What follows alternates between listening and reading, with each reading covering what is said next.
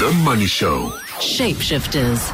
On to Andre Hugo now. Uh, he is the chief executive of Spot Money. Some people just have got a knack for building stuff. A hundred years ago, it was, I don't know, railroads and bridges, mines, and more and more what we're seeing nowadays is people building digital businesses. And your focus over the last decade or so, Andre, has been in this revolution of digital payments. And uh, I, I, think we think we know what we're talking about when it comes to digital payments, but it's a vast, vast landscape, isn't it? And a, a massively competitive landscape as well. Definitely. It's really competitive at the moment, but uh, ever changing, which makes it fun. You have to learn every day. Well, what is it about this environment that makes it so fiercely contested? I mean, it, virtually, you know, not every second person, but lots of people one speaks to say, "So, what? What, do you, what business are you in?" Oh no, I'm in payments. Um, and they're traveling the world trying to get different people to use their customer acquisition machines and cards and processes and apps and all sorts of stuff. It's just a, yeah, it, it's a world where everybody thinks they can do it better than everyone else. I think historically the, the industry has been dominated by a few players, and, and with those few players historically, they've had legacy systems. Um, with the advent of you know cloud computing, mobile first technologies, AI at the moment, and all the other buzzwords, there's there's an opportunity to disrupt the industry and and change it.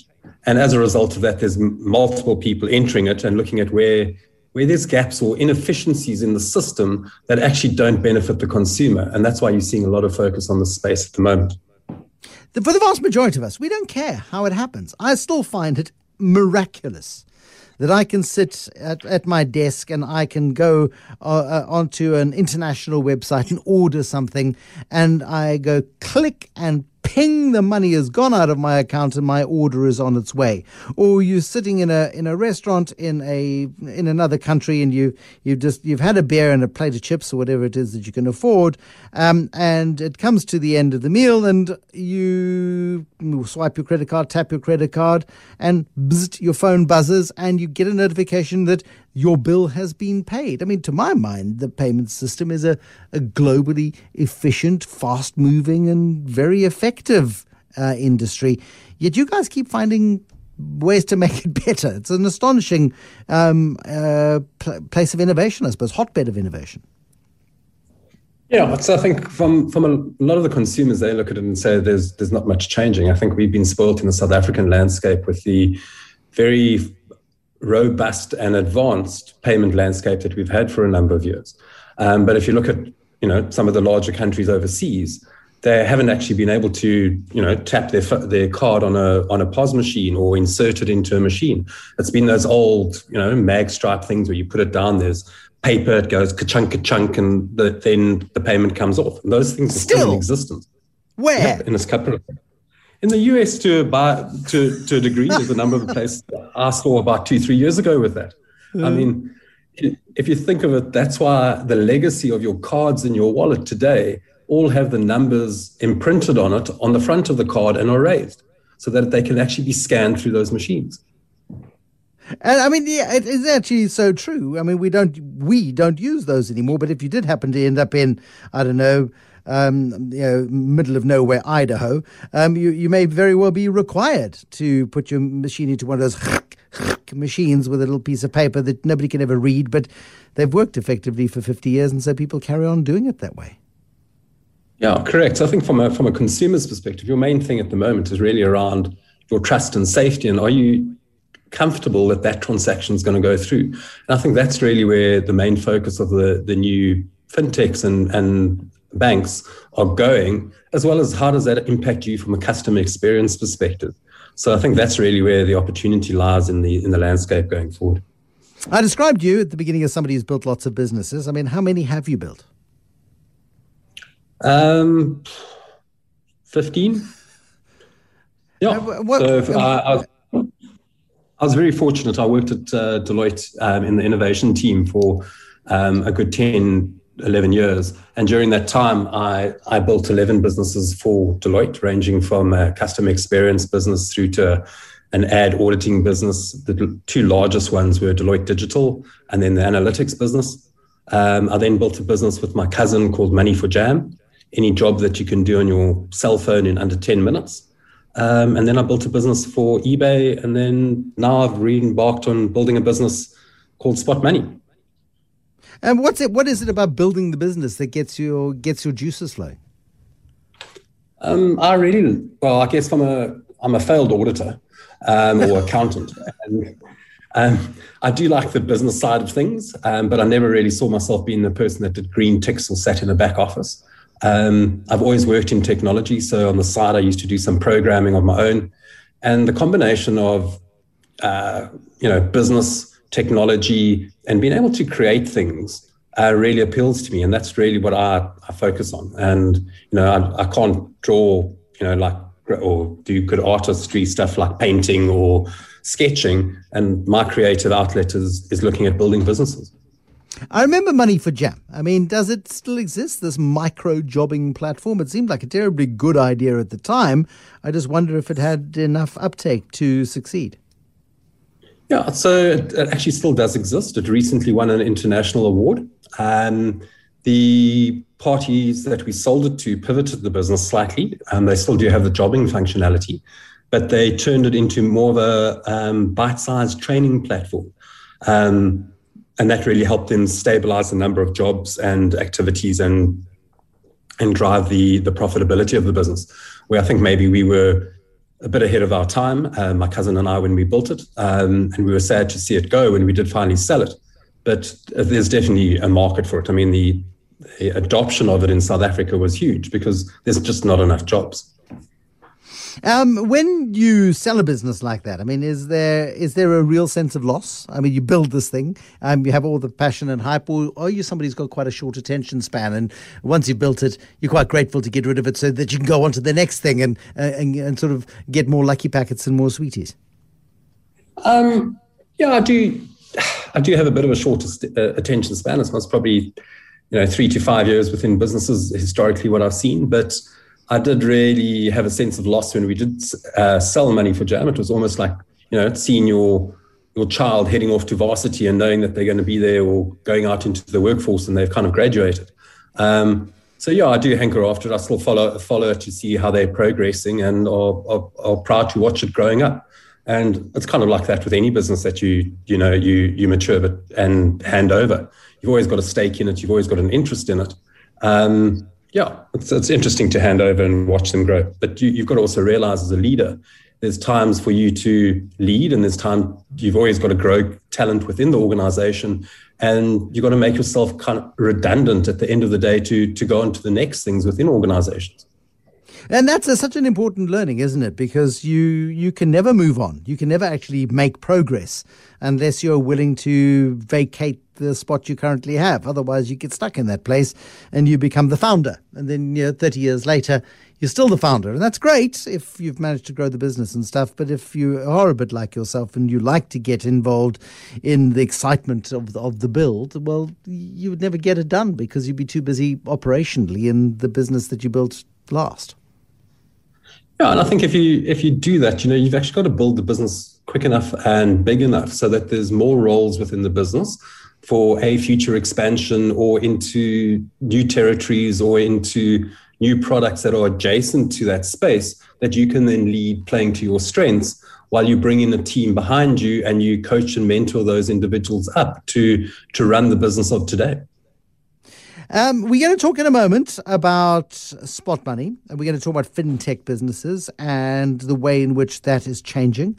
I also have got two questions, something I haven't done before, but I want to introduce it, and you are my guinea pig. Um, but I'm, that's why I'm giving you a, a little bit of a, a, heads up on this one, Andre, because I'd like you to apply your mind to it. I don't want to take you by surprise. I would like to know what the best ideas you've had in the last 12 months, um, and then I'd like to know what it is that you're reading, assuming that you do read, but I assume that you do because you're a learner.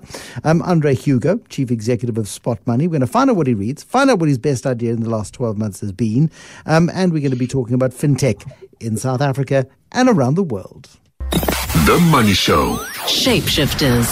Spot Money Chief Executive Andre Hugo with us on uh, The Money Show as our shapeshifter tonight Talk to me about going from money for jam to going to open banking to this this weird new world of fintech businesses that are fundamentally changing the way in which we interact, transact, deal with our money into the future.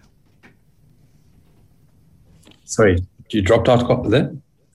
And I'm just saying, tell me, tell me about spot money. Tell me about how you are revolutionizing the world of how we interact with our money.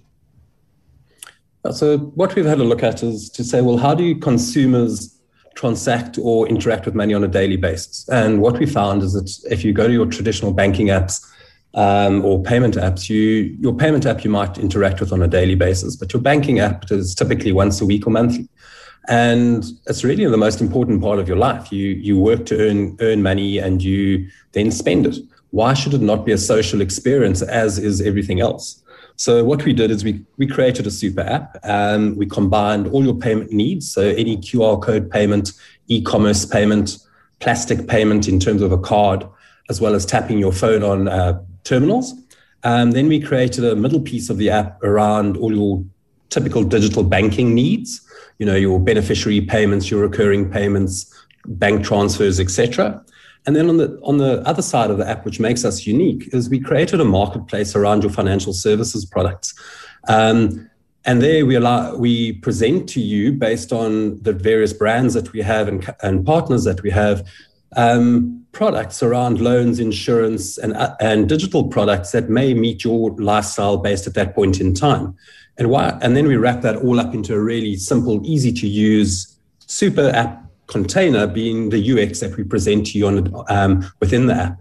And that really what is what makes us unique. You know, if you look at a, another bank, um, you're not going to get products from other banks being presented in their banking app. And that's really how we, we looked at the market that you as a consumer should have choice. You don't have to bank with one bank for life.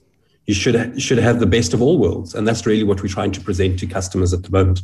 I'm going to ask you to explain it again um, and, and just describe to me what it would look like. If I opened up your app, what would it look like? What could I put in there? Because I'm, I'm not sure that I'm getting it 100%. I, I do love the way also you refer to your traditional banking app. I mean, banking apps are what, four years old, five years old? Um, uh, but, but it is the world that you move in where things, uh, obsolescence is is part of the game, I suppose. Um, so just describe this this this um, this open banking marketplace for me in, in words of one syllable or less. Okay. So maybe I'll just I'll give you a snapshot of what happens on a day. So you'd open your your Spot Money app. You'd be buying coffee. You'd scan a, a QR code, and we can scan any QR code. Um, and the transaction goes through. It comes into your feed. You then, let's say, you go into the uh, the, the, the office. You're going into the parking garage. You you actually forgot something. You go out. You have to pay. You tap your your phone to make the payment, um, and then eventually you go into a meeting um, with a couple of colleagues, you buy lunch, and now you now need to split the bill. You can actually say, okay, don't worry, I will pay. You put it down on your credit, your, your spot card. Um, and then while you're sitting there, like you would in WhatsApp, you add everybody to the group and say, right, you owe me 100 Rand, you owe me 100 Rand, you owe me 150. It pushes out a message. Everybody opens their spot apps, clicks pay, and you've got your money back into your account. So that's really the payment features of the app. And then you sit from a a weekly perspective and you look and think, okay, I've got a couple of recurring payments coming up. Let me look at them, manage them. Yes, pay this, don't pay that, move this out two days, manage those payments. And then lastly, you think, sure, this is actually a, a bit of a short month. My salary is not going to make it. Um, and I've got these in home improvements to, to do. Let me browse the marketplace and find a loan or a product that might actually suit me getting to the end of the month. And that's really what we've created is all your fa- financial money needs in one simple container to use. I got it. I mean, it, it it's freaky. It, it, really is freaky, but it is. Uh, I mean, I just, you know, when uh, when banking apps were launched, I went, oh, I've got internet banking. Why do I need my banking app? And now internet banking is a complete sideshow relative to what one does, for example, on the app on the app on the bank. And um, yeah, the the world is moving and changing fast and changing for the better. What's the best idea you've had in the last six months? You don't get away with this question. It's the first time I'm asking it, so I would it, it better be good. So I'm obviously not allowed to say spot money. So no, um, because that was more than six months ago. given the comment earlier around you know attention span um, and focus, one of the challenges I had is is really looking at how I focus on the day job, get hundred things done within you know the time allotted, and it's really I, I found what an app called Brain FM, um, and I tune into that in the morning, and it, it's a algorithmic music that gets played that helps you focus and concentrate based on the type of work you're doing. And that's really helped me get through things quickly, accurately, and without distraction in the last six months. Brain FM. I'm going to look for yeah. that. That's a, that's a, that's a nice tip. Thank you very much. And what are you reading? What, what's on your bedside so table if you if you do that? I do read. Um, the book that I'm reading at the moment is No Rules Rules. Um, oh yes, yes, we've Oh, it's it's a classic. It's an absolutely brilliant one. Yeah.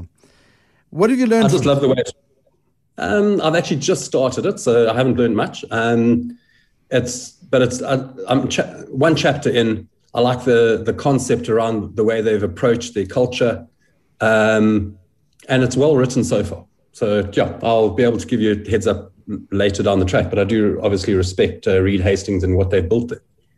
No, absolutely. And I think it's going to be a right up your alley. We've reviewed it on the Money Show, um, and people have absolutely loved it around the world. The story of Reed Hastings and the building of Netflix. The book is called The No Rules Rules. That is what is on Andre Hugo's bedside table, the chief executive of Spot Money. And the thing that he's learned that is most useful in uh, the last six months is algorithmic music music to help him focus depending on the job that he is doing. First thing in the morning, Brain FM. He goes in there and he gets music. I'm going to check it out. I really am because I get, uh, oh, squirrel. Uh, life has a habit of bowling googlies that knock us off balance.